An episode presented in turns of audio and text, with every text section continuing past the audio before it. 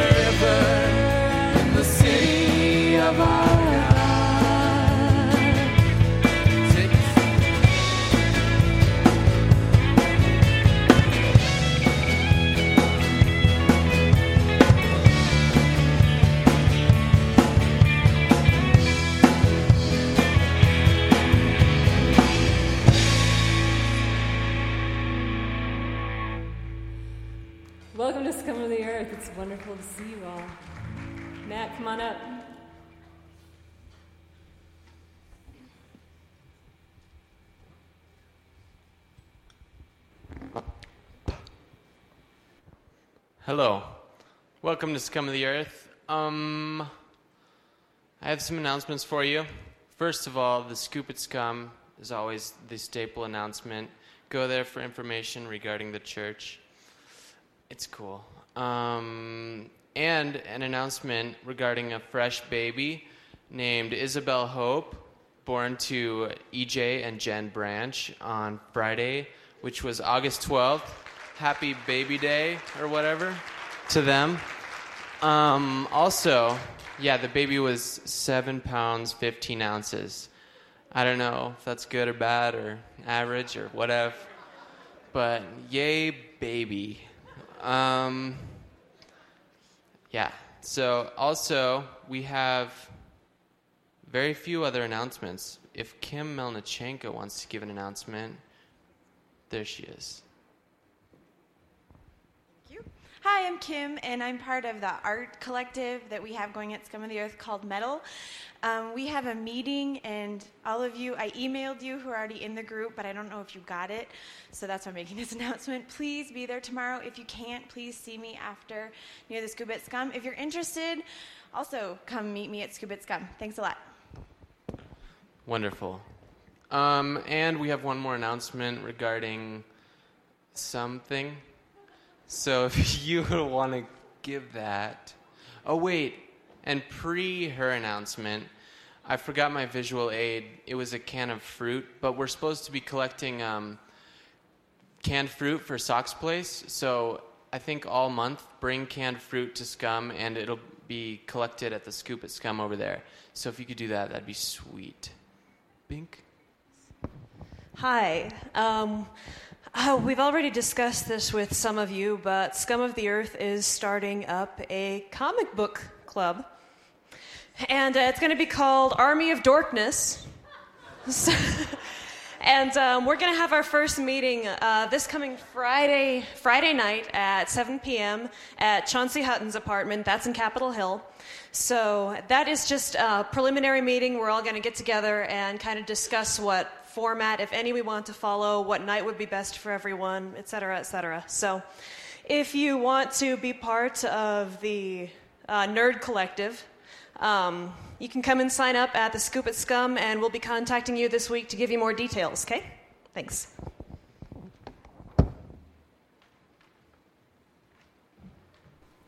Why don't you guys all stand up and talk to someone you don't know? And that's my mom. She could tell you how much I weighed when I was born. In the red shirt. How much did I weigh? Were you little or were you big? Seven one.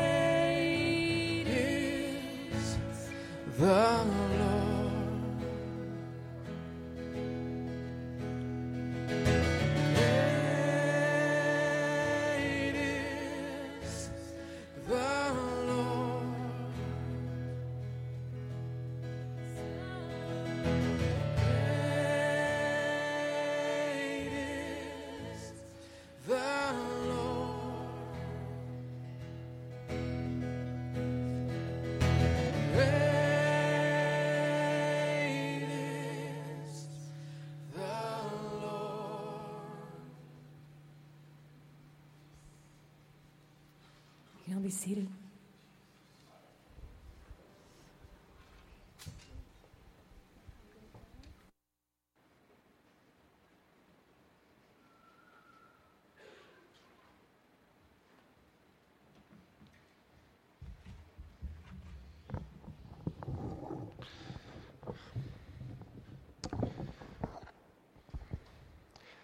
Well, this week has been a uh, very, very full one for me. I think I told you last week that uh, Mary's and my daughter got married, and uh, after that came the hoopla because all of my wife's family stayed in town for about four days.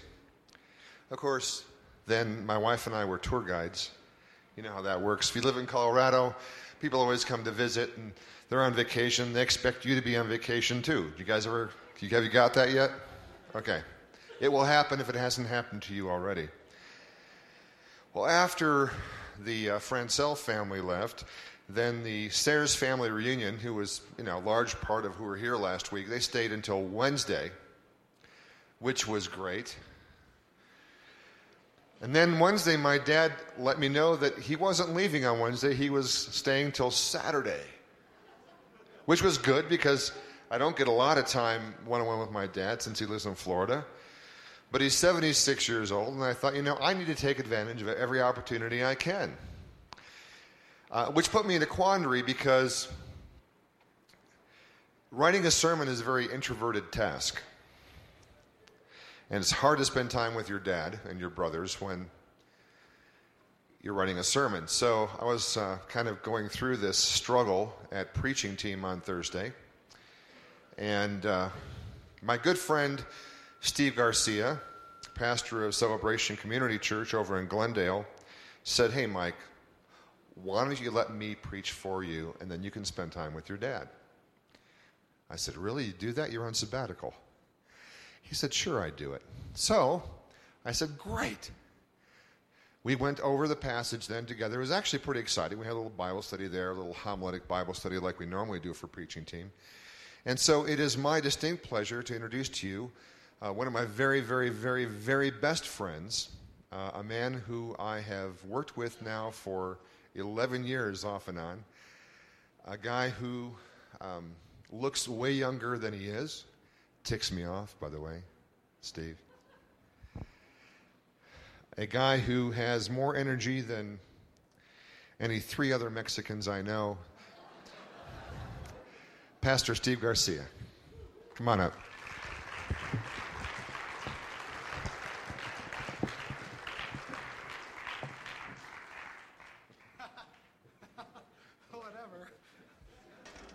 So let's see. Mexicans don't have much energy. They have lots of energy. What? I don't know. It's all good. How is everybody tonight? It's cool. I have something to play with up here. Well, it's a joy for me to be with you tonight. Um, I love you all. I don't know you all, but uh, I've I've known you actually longer than you realize. Oh, okay, okay. Mike, when our, Mike and I were uh, on staff together before each of us landed where we are. So I've known you before you were scum of the earth. I knew you when you were mold of the earth. I knew you back when you were just a gleam in your pastor's eye. And it's a joy to be with, be with you tonight. Uh, let me tell you, start with a little bit of uh, kind of cinematic history. In 1968, um, the movie version of the story Camelot uh, won three Oscars and three Golden Globe Awards. And uh, starring Richard Harris and Vanessa Redgrave, um, it brought the ancient story and legend of King Arthur and the Knights of the Round Table to a whole new generation. It was uh, profoundly uh, enjoyed and received. A synopsis of the story, for those of you who might not be so familiar with it, was the wizard Merlin taught King Arthur, and King Arthur established a near perfect kingdom called Camelot. And that's where the best knights in the world gathered around what was called the Round Table. And those are the Knights of the Round Table. And uh, King Arthur found a beautiful, loving wife, Guinevere. And then along came a French knight, Sir Lancelot. And Lancelot became King Arthur's right hand man, uh, closest confidant, and uh, his wife's lover. And uh,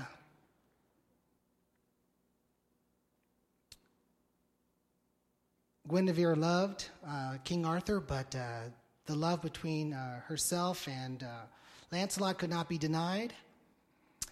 And Camelot could not last. Mordred, the king's treacherous, illegitimate son, caught on to what was going on between Lancelot and Guinevere, and he made sure that everything that Arthur had worked to do would be undone. And there's some classic lines in the in the movie, some that you might not like as much as others. For example, half of you won't like this one, where King Arthur says, "Don't let it be forgot." Excuse me. He says, "Merlin once told me never to be too disturbed if you don't understand what a woman is thinking, because they don't do it very often." You laugh at that? I think that's disgusting. I'm offended, deeply offended. Guinevere talks about this, uh, this uh, scoundrel Mordred uh, to the king and says, Must we talk about Mordred? This is the first time in a month that he's not come to dinner, and not having him, him makes it seem like a party. Have you ever had any friends like that? It's just like a rock in your shoe. It's just nice when they're not there. No other cause for celebration needed. At one point, Lancelot says to Guinevere, Jenny, I love you. God forgive me, but I do. And Guinevere says, Then God forgive us both, Lance. God forgive us both. And then the final, or the, the famous uh, climactic line King Arthur says at the very end as his kingdom is unraveled Don't let it be forgot that once there was a spot for one brief, shining moment that was known as Camelot. Camelot represents dreams dreamed and paradise lost. It illustrates the glory and also the dark side, the shadowy side of the human condition. And it depicts change. And that's what I'd like to talk with you about tonight the, the subject of change and how to deal with it. I want to talk to you about change and, and how it feels as it's happening. Change in your life, change in your situation. I want to talk to you about what it reveals in us when it happens to us. And finally, how God can heal in the midst of unwanted change. To do all that, I'd like to ask you to turn your attention, if you would, to the book of Genesis in chapter 13. I think the scripture is going to appear behind me. Sure enough. And I will read uh, Genesis chapter 13 to you. It says So Abraham went up from Egypt to the Negev with his wife and everything he had, and Lot went with him. Abraham had become very Abram had become very wealthy in livestock and in silver and in gold. From the Negev, he went from place to place until he came to Bethel, to the place between Bethel and Ai, where his tent had been earlier, and where he had first built an altar. There, Abram called on the name of the Lord. Now, Lot, who was moving about with Abram, also had flocks and herds and tents. But the land could not support them while they stayed together for their possessions were so great that they were not able to stay together. And quarreling arose between Abram's herdsmen and the herdsmen of Lot. The Canaanites and Perizzites were also living in the land at that time. So Abram said to Lot, Let's not have any quarreling between you and me, or between your herdsmen and mine, for we are brothers. Is not the whole land before you? Let's part company. If you go to the left, I'll go to the right. If you go to the right, I'll go to the left. Lot looked up and saw the whole plain of the Jordan was well watered, like the garden of the Lord, like the land of Egypt toward Zoar. This was before the Lord destroyed Sodom and Gomorrah.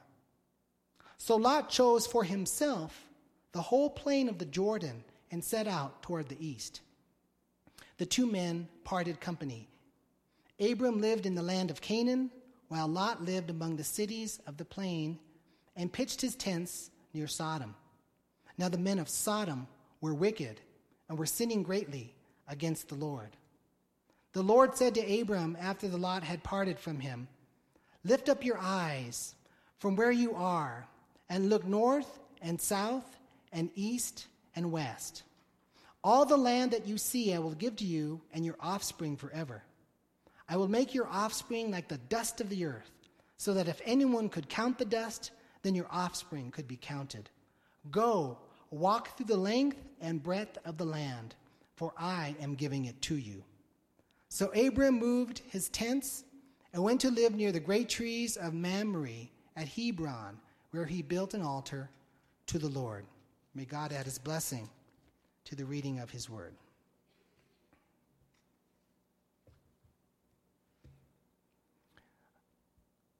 I love change. I love it.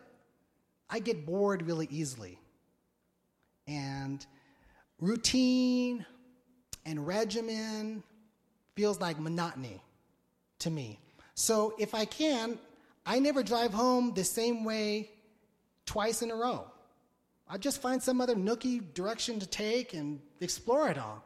Because in life, there are marchers and there are dancers. And I'm not a very good marcher. I'm not very good at staying just on task. I like change. How many of you would say, if you had to be just kind of self analyzing for the moment, would say, you know what? I love change. I think I might be a dancer. Raise your hand. I would expect a lot of those in this church. How many of you would say, you know, truth be told, I'm a marcher. I have a goal and I go after it and like to stay on task. How many, anyone here like that? Very good. And there are all sorts of other ways of looking at it, but it, uh, it's good to kind of know how, you, you know how you're wired. I'd like to start off by just observing for you something about change, and I want to th- ask you to think about how it feels. How it feels. And what I want to suggest to you is sometimes change feels great. Sometimes change is welcome, right? You look forward to it. How many of you remember moving, like, say, from middle school to high school and really looking forward to it? No one? You hated it? okay, let's see. Uh, how about from not being able to drive to being able to drive? That was cool. How about from living with mom and dad to not living with mom and dad? Hey, now I'm picking up some travelers. You know, when you have an opportunity and it's something you want, then change is welcome and change feels good, right? When you're applying for something, whether it be a new or a, jo- a new job or, your first job, when you're applying for a school or a program or you're trying to, to make a team or something like that, then changing from not being part of that to being part of that is very, very cool. And part of the reason that that's so nice is because you had something to do with it. You decided you wanted it, you went after it, you got it, and it happened. That's one of the parts of change that you know determines whether or not it's going to be enjoyable or not. Are you in control of it at all, or is it happening to you? Abraham was experiencing an upgrade. Abram, I should say, was moving up. He was leaving the troublesome situation in Egypt, and it says Abraham went up from Egypt to the Negev with his wife, Kaching, and everything he had, and Lot. So he had relationship, he had companionship. He was not all alone, he had closeness, and that was good. And everything he had was a lot, because it says in verse 2 Abraham had become very wealthy in livestock, in silver, and gold. So sometimes moving is moving up, and, and you move from sort of the, the outhouse to the White House. It's an upgrade, and you like it. Sometimes well, uh, change is welcome, and it feels great. Sometimes, of course, it's not so welcome. Sometimes it's not what you're choosing, it's not what you want. Notice in the verses that follow, verse 3 and following.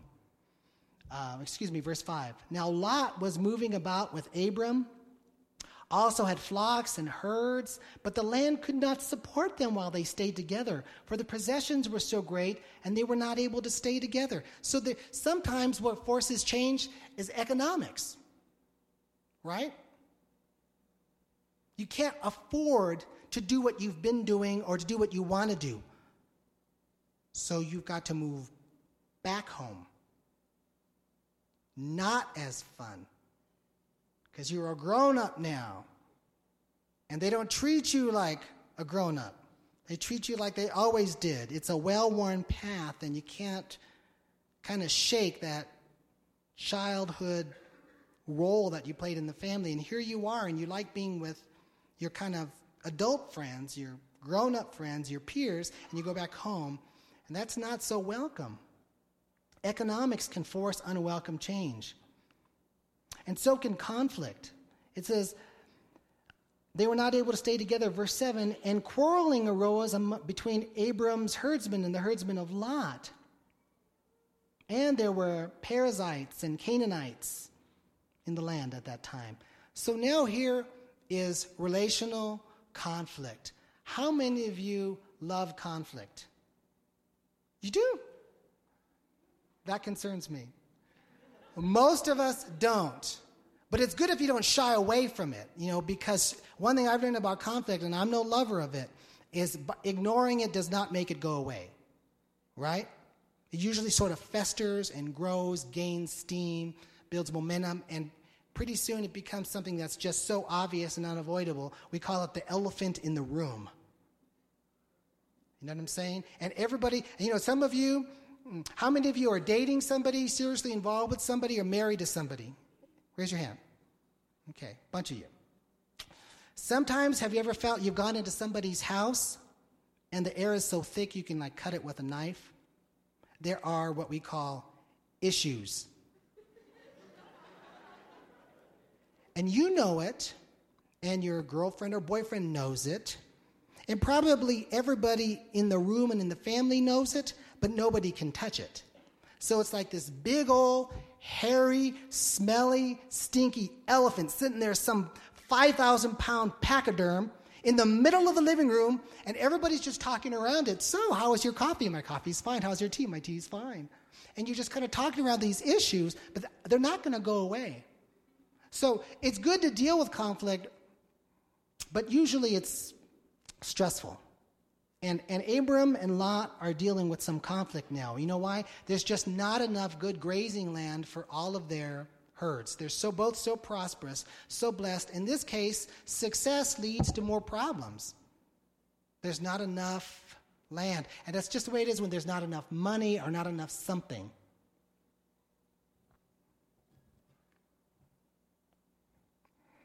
Sometimes uh, change feels great, sometimes it feels bad. Abraham or Abram moves up, Lot finally has to move on.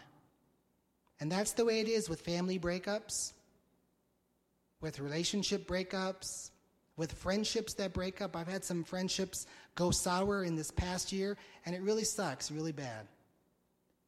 You can never quite get enough closure because the more you talk, sort of the gnarlier it gets. You know what I'm saying? And you don't know when you're going to see that person next, but you know when you see them, it's going to be awkward. Sometimes change feels great, sometimes it feels horrible, and sometimes it feels mixed. Sort of like when your friend gets engaged. Oh, I'm so happy for you. And I really am happy for you. You really are happy for her but it's going to be a loss, right? The friendship you've known, you've seen it coming, you've already not been seeing as much of her or him or whoever. But the more serious it gets, and now it's engagement, and it's like, you know what? it's the end of Camelot. We had this little round table thing going on. You know, we hung out. And I didn't have to worry that I wasn't seeing anybody or etc. because I had this knights of the round table thing and we hung out at the coffee shop or we hung out wherever and it was cool. And now so and so has left that. Now you're leaving that and I'm starting to feel the loss. And it's not that I'm not happy for you, it's just a loss. Sometimes change feels mixed.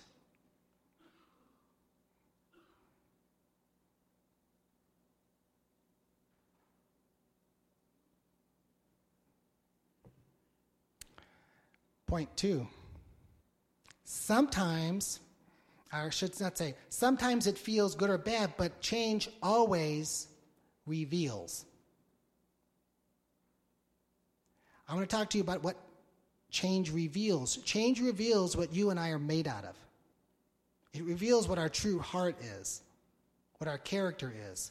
Henry Blackaby, in his uh, book Experiencing God, says that in some mysterious or other way, God will speak to you and he'll bring about changes in your life that produce crisis, what he calls a crisis of belief. And how you respond to that crisis of belief reveals what you truly believe, no matter what you say. What you say you believe, what I claim to believe, what's in my statement of faith is not necessarily the different the same as how I actually feel and what I actually believe. And so you can have doctrinal beliefs and operational beliefs. And operational beliefs are what you and I are really all about. And so the question becomes can I rejoice with you in your success? Can I rejoice with you in what you're gaining, even if it's somewhat my loss? It's a test of my character. And I'm here to say I succeed um, and fail probably about the same myself. Sometimes it's hard because I'm so self centered and I'm so oriented to how what your situation does to me and how it affects me.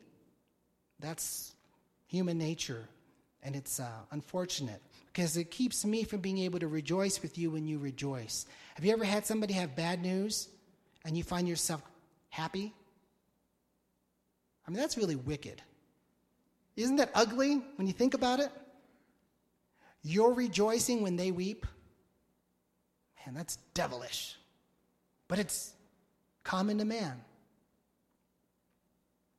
What it reveals is what I'm all about. And Abraham, Abram's family conflict reveals his true character. And notice what Abram's able to do. It's pretty incredible.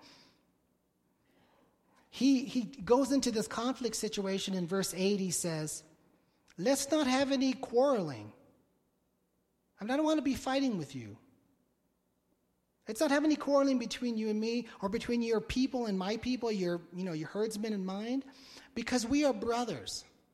It reminds me of what Paul says later when Christians are suing one another. He says, You know what? Why don't you rather be wronged? Why don't you just be wronged instead of getting into that kind of thing? And in verse 9, Abram says, Is not the whole land before you? Let's part company, but let's part company as friends. And this, this is how I'm going to work this. I'm going to let you choose what land you want, and I'll just take the other, which is pretty awesome.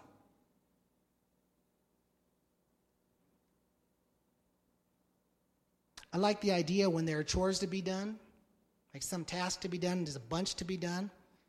I like the idea of being able to say, hey, okay, look, what part of it do you want to do? You want to do the living room? I'll do the kitchen. You want to do the kitchen? I'll do the living room. I like the idea of it. I rarely ever do that, but I do like the idea. Technically, theoretically speaking, I think it's you know worth considering. Some of you ought to try it out. Tell me how it works. He says, "Let's part company. If you go to the left, I'll go to the right. My left my right. If you go to the right, I'll go to the left. That's pretty cool." Change revealed Abram's character. You know what it revealed? His trust in God because he remembered the promise from chapter 12 where God said to him, I'm going to make you a great nation and I'm going to give you a land. So I think in the back of his mind, Abram said, You know, I'm good. The Lord's going to take care of me. Now, I don't know that Lot was thinking that way, and this is not a moralistic passage. Lot is not really outed as being you know, the idiot that he appears to me to be. Peter calls him righteous Lot. I think he's a dork, but it just goes to show how much I know.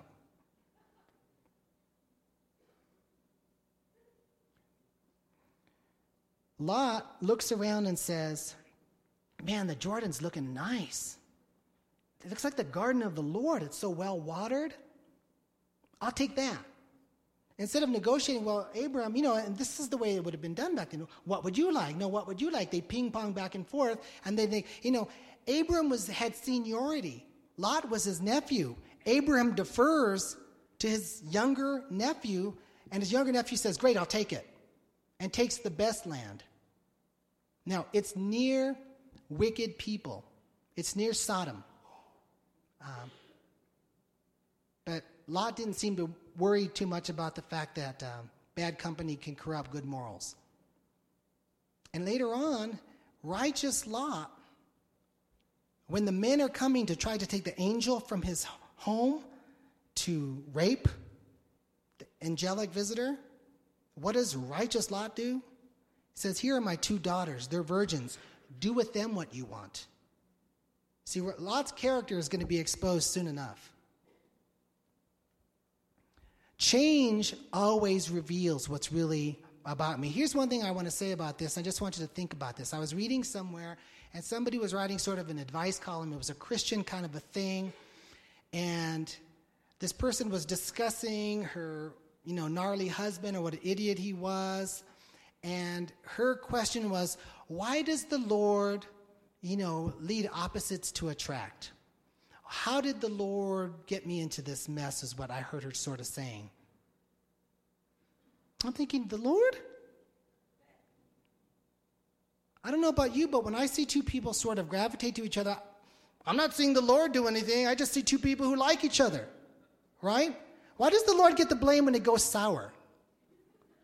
Somebody help me. I, I, I swear this is true. Somebody, uh, friend, years ago, um, got his girlfriend pregnant, and uh, she had his baby. She was, they were both like 19 ish. And he was now responsible for, you know, this baby financially. He did not want to marry her, did not choose to marry her. She did not want to marry him. I don't know what she wanted, but I know he didn't really want to marry her. And as he thought about and talked about his situation, he said, Yeah, life dealt me a raw deal. Life? Honestly, did life unzip your pants? Is it me or is it him? It's him, right?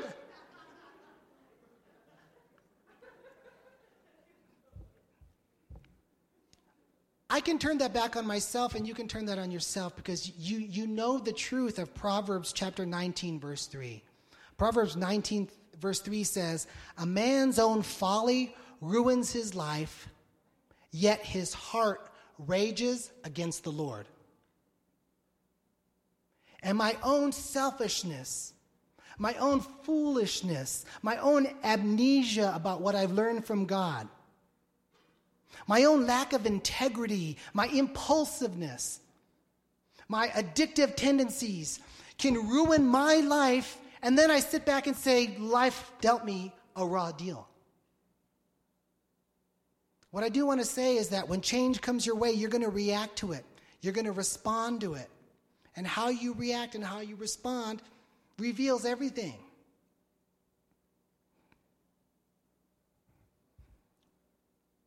That's how change feels, and it's what it reveals. And now I just want to say a word about how God heals. I'm sorry it rhymes and it's really cheesy, but it just kind of came to me, and there it was. To kind of go into that, I, I want to tell a couple stories. And Mike asked me to do this, and I just, okay, you know, He's the man. Uh, he said, Steve, you've got to tell him your, your personal story. You've got to tell him your, you know, your. I said, you mean my family story? He goes, yeah, I got to my family story. I'm not an expert in a heck of a whole lot. You know, um, I went to seminary. I went to Bible college and seminary. Um, you know, the really the only Greek I know is Mike. I mean, I.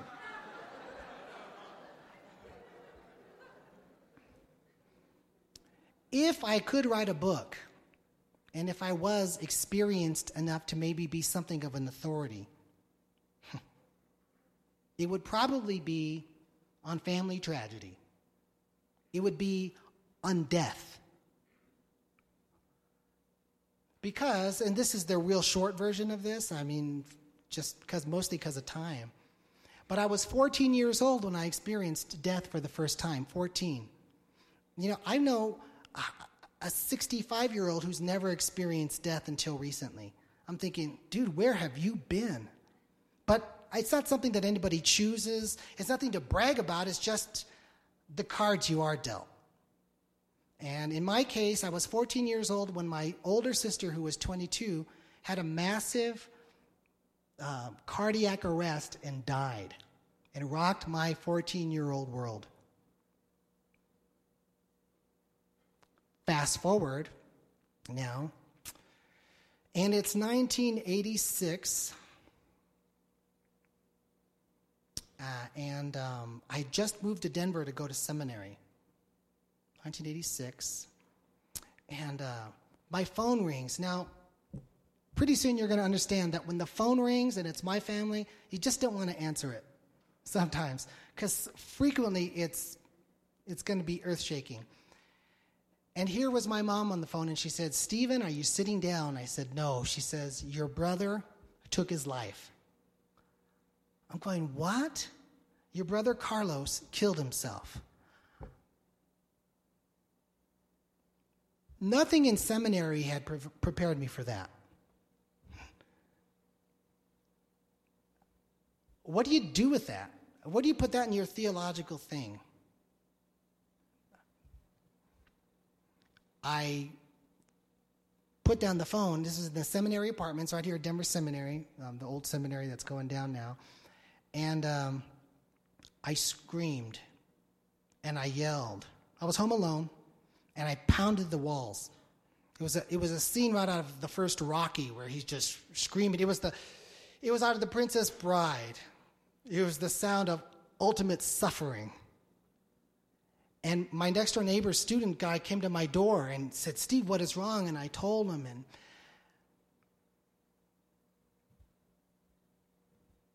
I went home that night.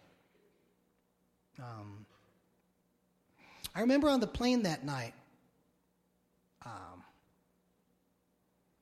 feeling in my heart and saying to myself, right now, as of right now, I am a grown up. And I think in some ways that's the difference between childhood and adulthood. Even adolescence and adulthood is how much you go through, how much unwanted change you go through. You don't choose it, sometimes it just happens.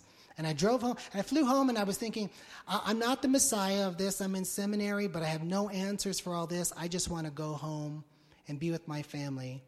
And my, my mom had already lost, as I said, my older sister, and I'm thinking, how is she going to deal with this?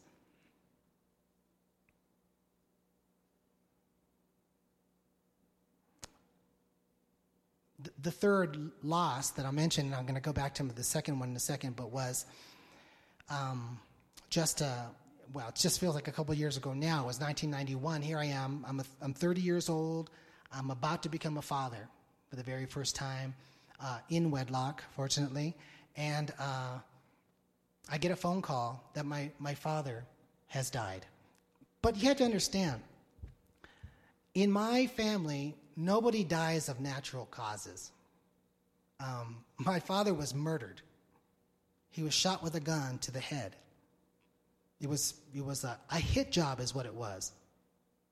Um, I said in my family, nobody dies of natural causes. But my family's from LA, and their murder, it's natural causes. I mean, so maybe uh, you know you can say that they do. when I flew home in, in that second loss and I, I arrived home, I remember thinking, how is my mom going to deal with this? And um, I'll never forget walking into that house, and it was teeming with crying people.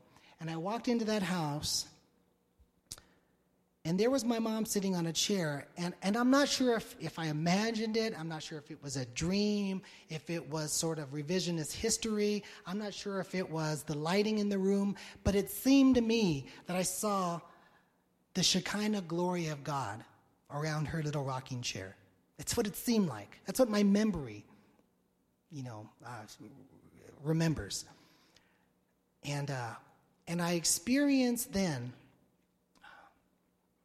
the uh, inexplicable power of God to comfort the bereaved, the destroyed, the uh, afflicted. And my mom, who had only become a Christian, you know, really in the aftermath, we all became Christians in the aftermath of my sister's death so many years ago. And here was put to the test. And you know, she just demonstrated to me in that moment and really ever since the most incredible awareness of the presence of God that one could ever hope to see. I, I could not have talked anybody into that. I needed to be talked into that. But I saw it and I experienced it. And in that moment and in that time, I learned the reality of God because nothing that's pure human invention and moralism can create that sort of profound peace in the midst of such devastating loss. And believe me, I've gone back there. I've held on to that. I, I experienced it. I saw it. I even felt it. Some of it sort of seemed to rub off on me, and I just, oh man. I could talk about others, but let me just say this. The beauty of unwanted change, affliction, when, when God does his thing and somehow we submit to it, yield to it, surrender to it, the beauty is it so profoundly changes you and me. And listen, after you've lost such priceless people in your life, after you've suffered such great losses, really, what can anybody take from you? And I'm a father now. I have three children. And from the moment they were born and they came into my little home, I knew I was on borrowed time. I knew that every single day was and is a gift. I'm guaranteed nothing. I am not guaranteed that I will outlive my children or that they will live to a ripe old age or have all of the things that you hope that your children will grow up to have. Every one of them's a gift. And I've cried myself to sort of sleep sometimes. I've sort of laid there and thought, what what a joy it is to have what I have now. Why do I know that? Because change changed me. I'm not here to tell you that any of the losses I've experienced were good losses. They were horrible. I wouldn't wish them on anybody. I'm not proud of it. I'm not happy about it. I hope I've gotten my share in and now I'm going to coast. But I'm not guaranteed that. Well, I want to wrap up here and, uh, just point out to you uh, this third pot, point about how God heals. Part of what I want to say about how God heals is I don't know how He heals. I have no formula for that. I can't offer you a principle or an insight or a scripture or anything that's going to make your pain in the midst of unwanted change go away. Don't know. But I do know He can heal. He can choose whatever vehicle for that He wants to. And I do know that in this passage, when it was all over, and Abraham lost Lot as his companion and, and they split up, it says, the Lord appeared to him and said, Lift up your eyes from where you are and look to the north, the south, the east, and the west. All the land that you see, I will give to you and your offspring forever. I will make your offspring like the dust of the earth, so that if anyone could dust the earth, then your offspring could be counted. If anyone could count the dust, then your offspring could be counted. Go walk through the length and breadth of the land, for I am giving it to you. The one, I guess, suggestion I'd make to you in a time of unwanted change is to revisit the promises of God because that's what God did for Abram. He says, Let me remind you of what I promised. And I want you to hold on to it because you haven't seen anything yet. I'm going to redeem this. I'm going to make this into something incredible and powerful and beautiful, which I have to say, um, I would not be who I am if it weren't for the losses I have. I don't think about it every day. I try not to. I don't really need to try. I'm busy. But I'm really, really, really, really a happy guy. I mean, I'm a, I'm a fun guy or fungus or something.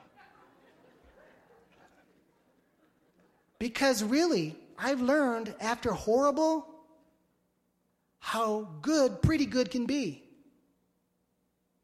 I don't expect perfection. I'm not expecting God to give me all this perfection. I'm just asking Him not to give me affliction.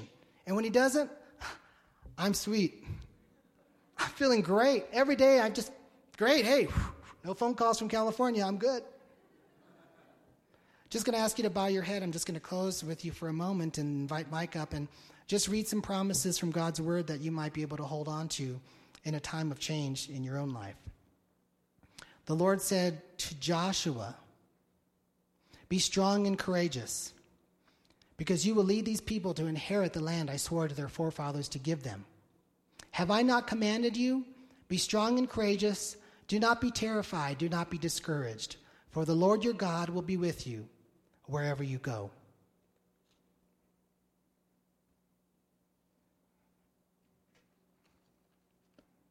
And to Isaiah, the Lord said in chapter 41 and verse 10 Do not fear, for I am with you.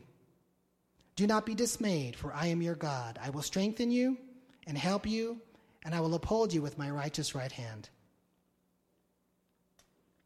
Jeremiah said, Sovereign Lord, I do not know how to speak. I'm only a child. But the Lord said, Do not say I'm only a child. You must go to everyone I send you to and say whatever I command you. Do not be afraid of them, for I am with you, and I will rescue you. Get yourself ready. Stand up and say whatever I command you. Do not be te- terrified by them, or I will terrify you before them. Today I have made you a fortified city, and an iron pillar, and a bronze wall to stand against the whole land, against the kings of Judah, its officials, priests, and people of the land. They will fight against you, but will not overcome you, for I am with you and will rescue you, declares the Lord. And finally, we are told in the book of Hebrews Therefore, since we have a great high priest who has gone through the heavens, Jesus, the Son of God, let us hold firmly to the faith we profess. For we do not have a high priest who is unable to sympathize with our weaknesses, but we have one who has been tempted in every way, just as we are, yet was without sin. Let us then approach the throne of grace with confidence, so that we may receive mercy and find grace to help us in our time of need. May God give you the grace that you need in any time of change you may be in tonight.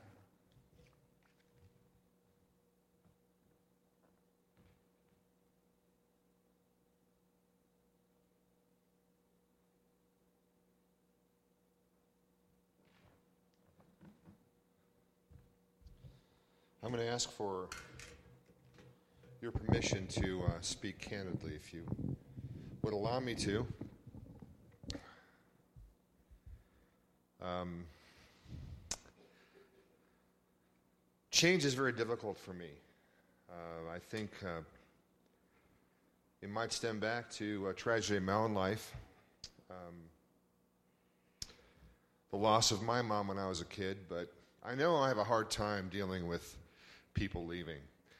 And um, over the years, it's been very difficult uh, as you begin to form this community of, of faith, this thing called Scum of the Earth Church.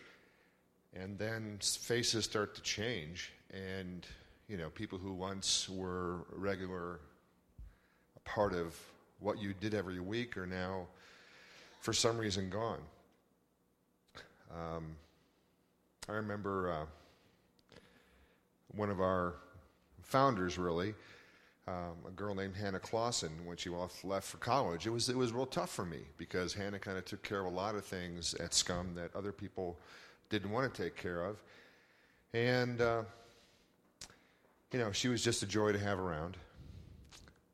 I think um, Reese's departure from being my co pastor, uh, in the words of Eric Bain, really shook me up. So that was pretty obvious. And others who had come around, obviously, um, who are no longer around.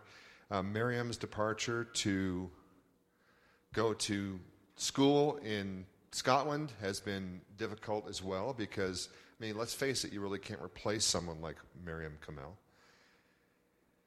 And Eric Bain's departure, uh, you know, as sudden as it was, it was kind of like ripping the band aid off real quick, but still it hurts, you know. Um, I'm really glad for him. I'm glad for Miriam. I'm glad for everybody who has gone on to whatever God has prepared for them. But meanwhile, uh, I'm left kind of just being sad. And, and I don't know if you feel that way, but if you do, then you're not alone.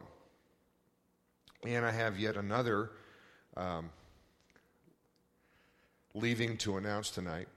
Uh, on the one hand, I'm really happy about this. I can see God doing all sorts of great things. On the other hand, it's, it's real sad for me. But um, Deva and Brian Yoder will be going back to Ohio while Brian will work with his dad uh, in a business that his dad has, and then they're going to start a business on their own. So, um, Deva, Brian, why don't you come on up here? Where are you? There you are. Anyway. So, this message comes in a very timely fashion to, to me because things are very difficult when they change. And uh, I didn't plan it. Genesis 12 was next on the agenda, okay? This is one of those serendipitous kind of happenings. And um, so I just thought I'd uh, have uh, Deva and Brian come and talk to you guys for a minute and tell you what's going on in their lives. So here you are.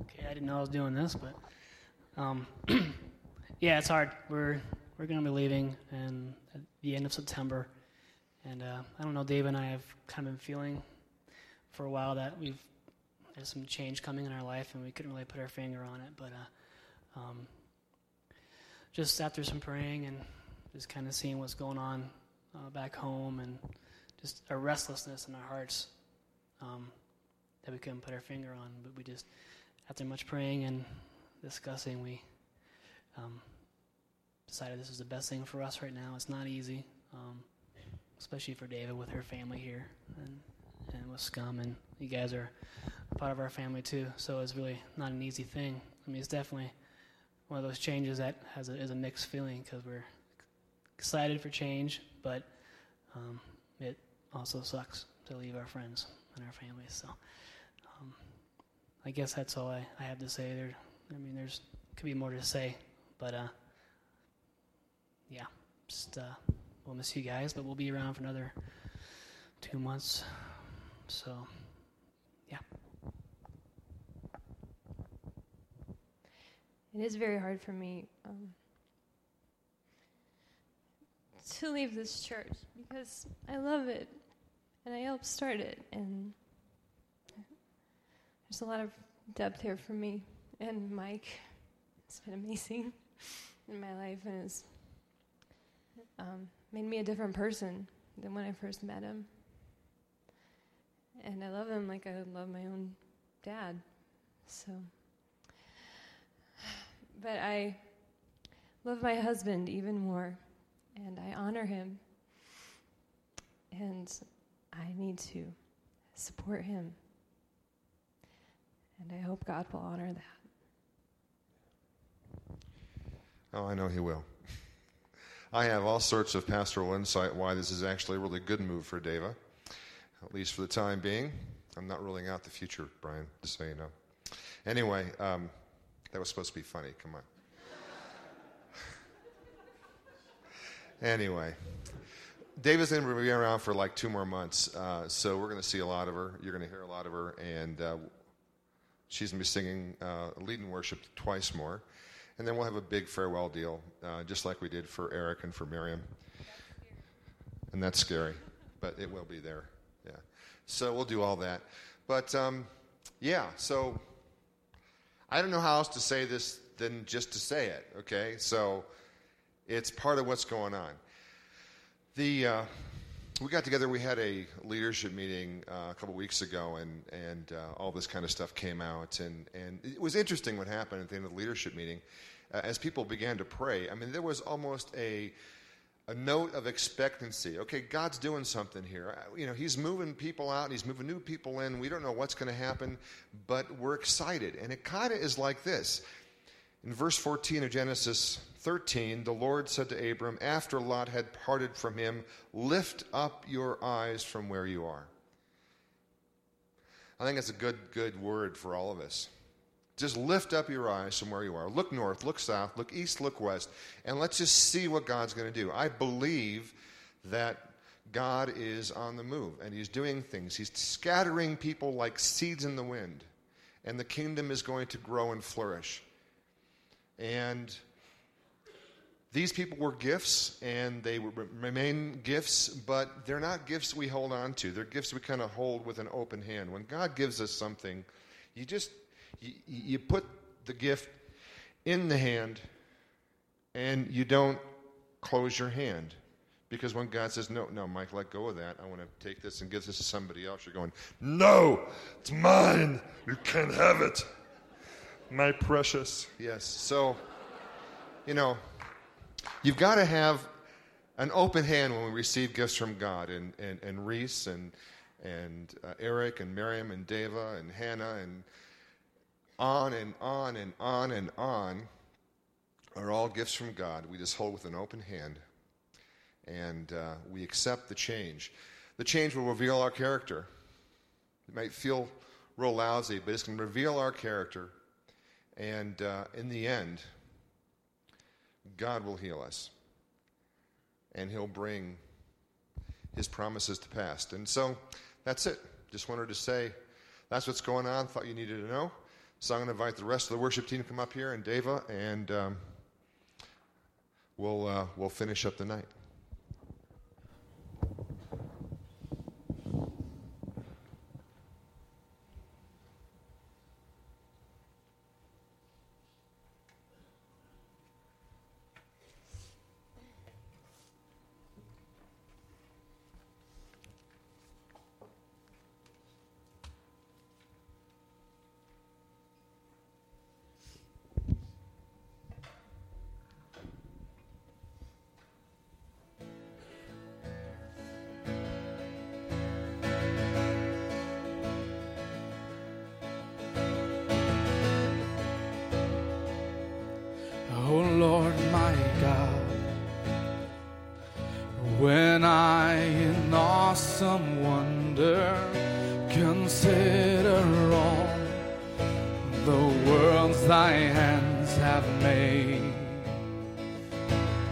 I see the stars, I hear the rolling thunder, thy power throughout the universe display. Then sings my soul, my Savior God to thee. How great thou art! Then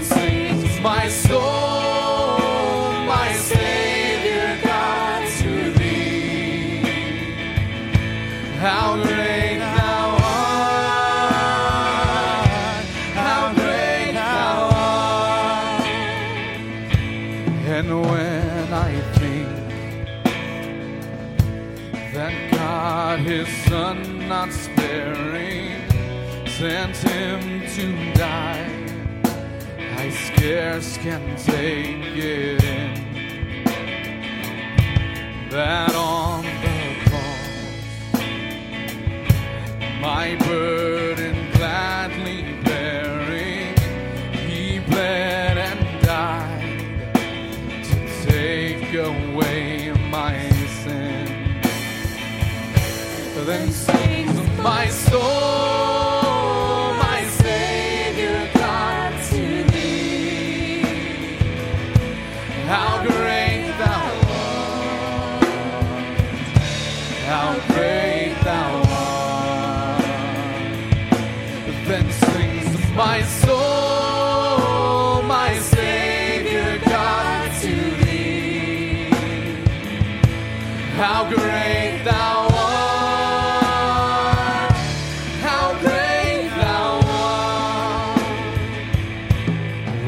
Christ shall come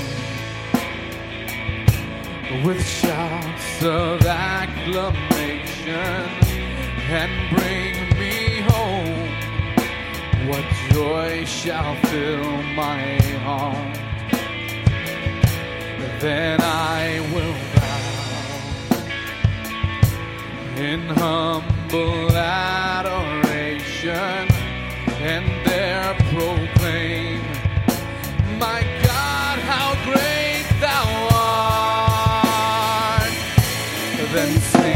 my